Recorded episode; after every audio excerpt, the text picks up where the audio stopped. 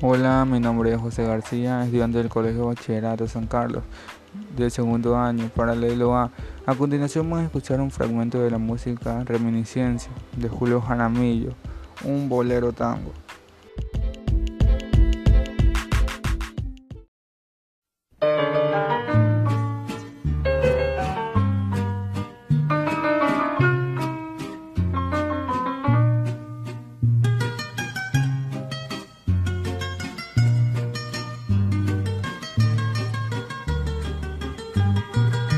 Amada es imposible borrar de mi memoria, me persigue el recuerdo de tu extraño mirar, esa risa tan tuya, tus labios tentadores que dejaron su encanto prendido en mi ansiedad.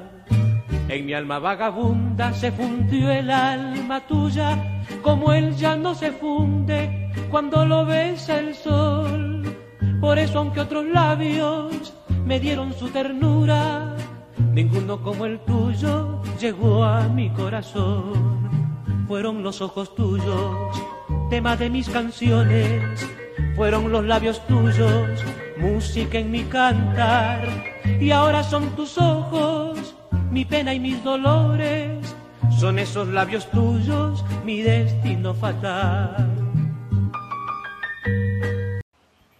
El pequeño fragmento de este bolero tango nos cuenta que él no puede olvidar a cierta persona, que cuando la recuerda se siente fatal y su recuerdo lo persigue por siempre.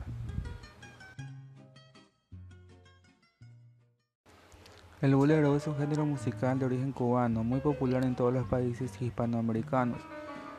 Sin duda, Ecuador tuvo grandes intérpretes. Uno de ellos fue Julio Jaramillo, quien con su voz suave y una cálida interpretación hizo que se inmortalizara en el bolero.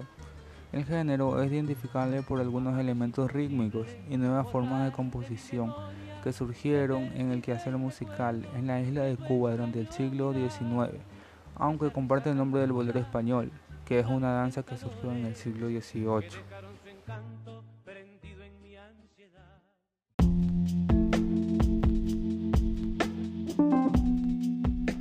Sinceramente, este género me parece bastante atractivo y sencillo, y preferiría este género que a los géneros actuales. Me hace recordar a mis abuelitos que cuando era niño cantaban unas que otras canciones sobre este género.